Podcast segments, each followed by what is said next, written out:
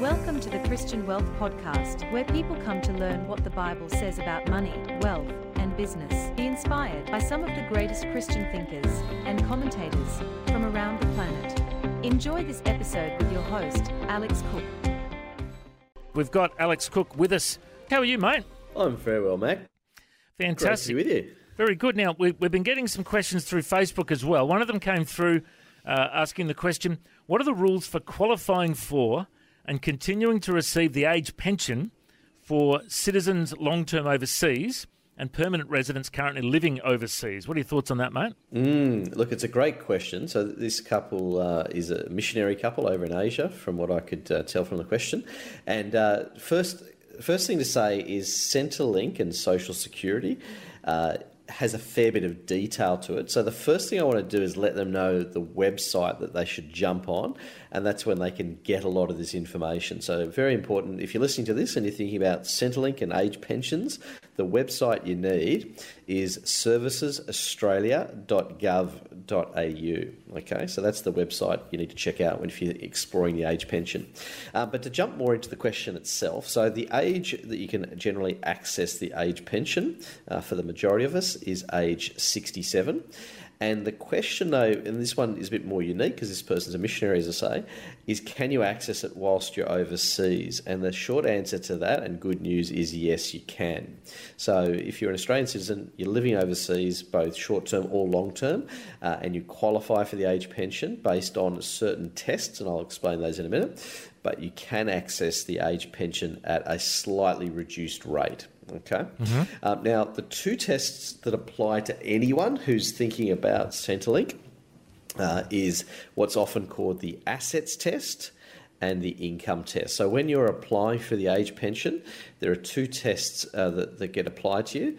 Uh, the first is your assets, and they assess you as either single or as a couple and as a homeowner or as a non homeowner. And based on those factors, if your assets are below a certain threshold, then you get access to the full age pension. If you're above that, but below an upper limit, then you get a part pension. So that's the first test, and that's based on the number of assets you have. And note that your primary residence is excluded. So if you you know you live somewhere in a particular home that you own, that's excluded. The second test that gets applied to everyone is what's called the income test. So they want to know all your income from various sources. Um, once again, it works on the same principle. There are thresholds. If you earn below a certain amount, you might be entitled to a full age pension. And if you're above but below a certain higher threshold, then you'll be eligible for a part pension. Now, what they do is they apply both the tests, so both the assets and the income test, and whichever produces the lower age pension result is the one that applies. So, um, so long and short of it, good news is for the, for this particular person is yep, you can access it from age 67, even if you're overseas, um, slightly lower rate, and it's just going to be based on your particular financial situation according to those two tests, the assets and income test. Uh, and if you want more information, as I say, jump on servicesaustralia.gov.au. Fantastic. Thank you, so, thank you so much, Alex. And if people do want to ask any questions, they can call now. Alex, we're going to launch a new series today looking at the biblical position on prosperity.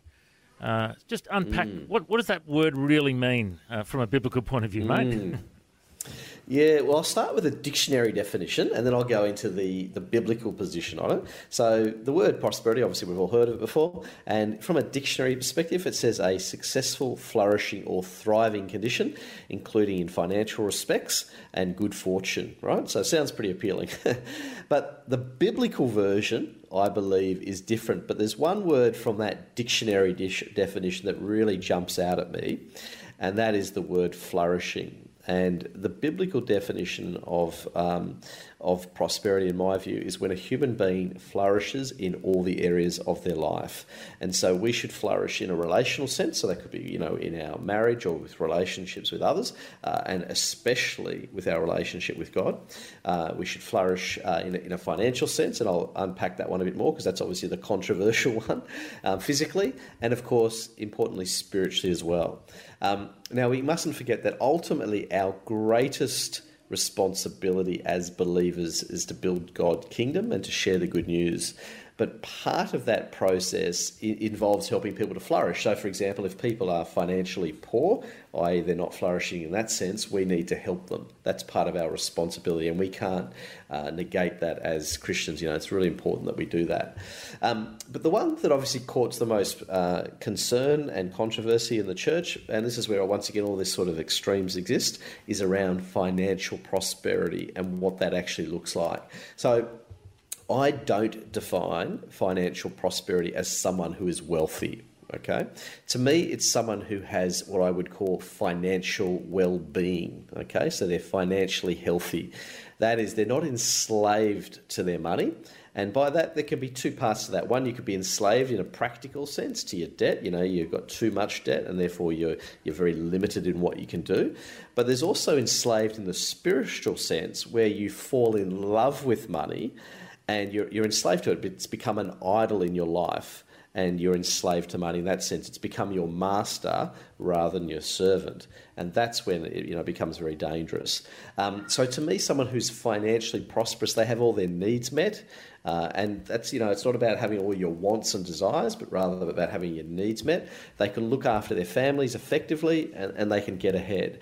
You know, they don't necessarily have to have large amounts of money at all. In fact, someone who, say, you know, they're 21 years of age, fresh out of uni, um, with little money at all, but they could still have financial well-being. You know, they're not enslaved to their money. They've got the right perspective, the right attitude, uh, and they can meet their needs. So that would be someone who is, you know, financially prosperous. Um, it doesn't have to be about having a lot of money. But I think the important point here to understand from a Christian perspective, though, is that prosperity is a holistic concept. You know, it's not just limited to, to money. You know, in 3 John, great passage, one that's quoted a lot, is, you know, Beloved, I pray that in all respects you may prosper and be in good health, just as your soul prospers. So it's a holistic thing. It's not just one area of your life. And I think that's the danger when people get fixated on one particular area, and particularly, obviously, uh, money as part of it. So, yeah, but it's an important thing, though, that we have this right perspective on it. And there's another verse that I, one of my favourite uh, life verses is Joshua 1, verse 8. Uh, it's a well known one. Mm. It says, This book of the law shall not depart from your mouth, but you shall meditate on it day and night, so that you may be careful to do all that is written in it. For then you'll make your way prosperous and you will achieve success. Now, that mm, is a mm, great promise from God's word, and obviously it was, you know, uh, in Joshua's time for the people of Israel, but we can appropriate that to that to us today. Uh, but the, often that one is quoted out of context as well, isn't it? Absolutely, but I think the key to it, though, and this is you know something we want to encourage all listeners to do, is that you meditate on God's word day yeah. and night. So, yeah. you, I mean, and I don't want to sound legalistic because that's not the intention at all. But you know, when you get up in the morning, start your day with God's word. When you go to bed at night, finish your day with God's word. And when you're mulling over it and you're meditating on it, God is speaking to you through it. And by default, when you start, therefore, you, have you've absorbed it and you're starting to live it out in your life.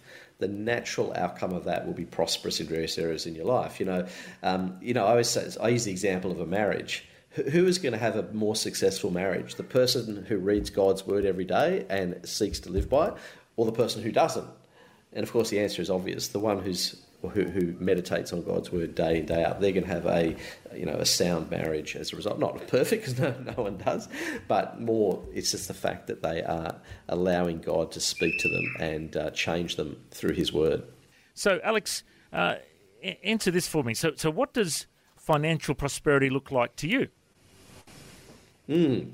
So, as I uh, indicated before, the thing, the way I look at it is it's financial well-being or financial health not necessarily material wealth. Material wealth, by the way, can indeed be a blessing because wealth is not bad. Nowhere in the Bible does it paint wealth itself as, as evil or bad it can just be dangerous in the sense that you can fall in love with it. That's the Bible's messages about wealth are often warning messages, but nowhere does it paint it as wrong to have it, etc. And of course, we can do amazing good with it. You know, I think of you guys at Vision and the amazing good you can do, uh, and the you know every year you guys are adding new stations around the country. That takes financial resources to do so. So we should be looking at financial prosperity as a good thing uh, something we should be encouraging and helping people to do it the right way.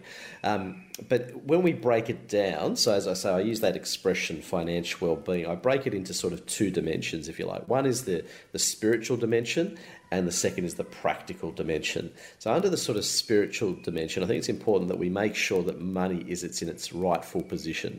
That is, you know, it's beneath God. We elevate God as King of Kings, uh, and money is just simply a tool. You know, we need to make sure that God is the one getting the glory, not the person with the money, so to speak. Um, so it's having that right perspective about money that's critical.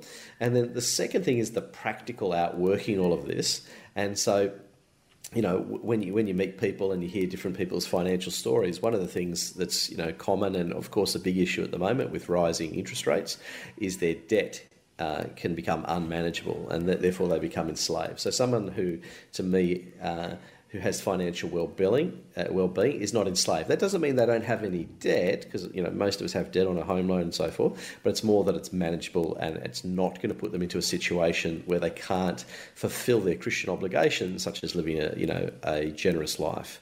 Um, the second dimension to that practical side of it is their needs are met. So you know um, the Bible says, "Seek first His kingdom, and, and all these things will be given unto you." So we need to have God as first and foremost in our life, and He will take care of our needs. It's a great promise uh, from Scripture. And we also and also the other aspect of well-being is our families are well looked after. You know, we have a responsibility as as parents to raise our kids and to, and to look after them and to meet the needs of those in our family. Um, that they should have an ability to save and to get ahead and that money doesn't become a source of tension in their relationships. So, as I say, it's multifaceted, but I summarize it with this idea that you are in financial health. So, you're not necessarily well off in the, in the worldly sense, but you have good control over your finances.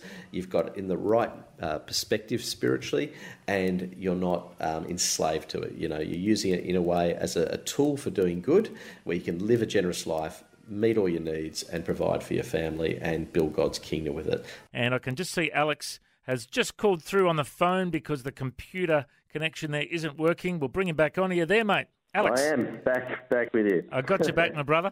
Now, uh, I've just got a caller who's uh, on the line as well. So we might just uh, bring Jonathan in. Jonathan's from Perth in WA. Uh, Jonathan, are you there, mate? Yeah. Have you got a question for Alex? Uh, I want to make comment. Yes, sure. Go for it. Yes. Uh, what I know uh, from the beginning of the creation, God prepared everything for man to to prosper, to have everything as a creator. He prepared everything for man. So that's it. When we call about prosperity, it's not just based on material things, because God knew that we need these things, so He prepared for them for us to have them. But I look when they talk about passport, you know, Isaiah 53 verse 8 and 9 say that my ways and your ways and my talks and your talk are not the same. So when they talk about passport, in other way, it means to have relationship with God and to to really have connection as a father to our ways of doing things, our thinking, everything should be very, very fruitful. But sometimes we bought it up into materialism that God said I will have material things and oh no, relationship is better than having these things because you can have them, and without God you can be very miserable. So that's how I look at it. But the church today is not teaching. They just talk about prosperity and material things. It's not only material things. Wonderful, Jonathan. Thank you so much for that. Alex, any thoughts or comments? Mm, well, I'm just uh, listening to what he was saying there about you know God's ways are not our ways, and you know His thoughts are not our thoughts, and uh, yeah, I think that that's spot on. But also uh, the other comment I was picking up on there was about you know God is a loving Father, and as as a loving Father, He wants us to have that right relationship with Him, and He's designed us to to prosper. Um, so yeah, I think some really useful things uh, in what he was saying. So thanks, Jonathan. Wonderful. Thank you so much for your call, Jonathan. And uh, Alex, our time is almost up, but uh, I was just mentioning uh, after you dropped out there, I was just mentioning that uh, your website is wealthwithpurpose.com. There you've got free ebooks, uh, you've got a toolkit, videos, and podcast content. Uh, you're also on social media. people can look up Wealth with Purpose on there. any other channels? Are you on TikTok yet, Alex? Or? it's funny you should say that. I my kids are definitely on TikTok, and uh, I, I, I had a I have a TikTok account. Hard to believe, but I do. There you go. You're getting I down, haven't posted anything yet. getting down with the young people. Uh, you know, uh, Vision just launched a TikTok channel a few weeks ago, and we went viral on the weekend. We had John Mackay, the creation guy, uh, talking about uh, creation, and it has had 150,000 views in a few days. How cool is that? Oh wow, So yeah, fantastic! mate, you can you can follow on Christian. TikTok. Yep, and you know we know the Chinese are spying on us, but you know ho- we're hoping that they'll get saved while they're watching us. You know. fantastic. All right, Alex. Thank you so much for your time, and you'll be back talk. with Neil next week. Always uh, love having you on the radio. Thanks for your time. God bless. Thanks, Matt. Cheers. Bye. And if you'd like to find out more, once again, the website is wealthwithpurpose.com.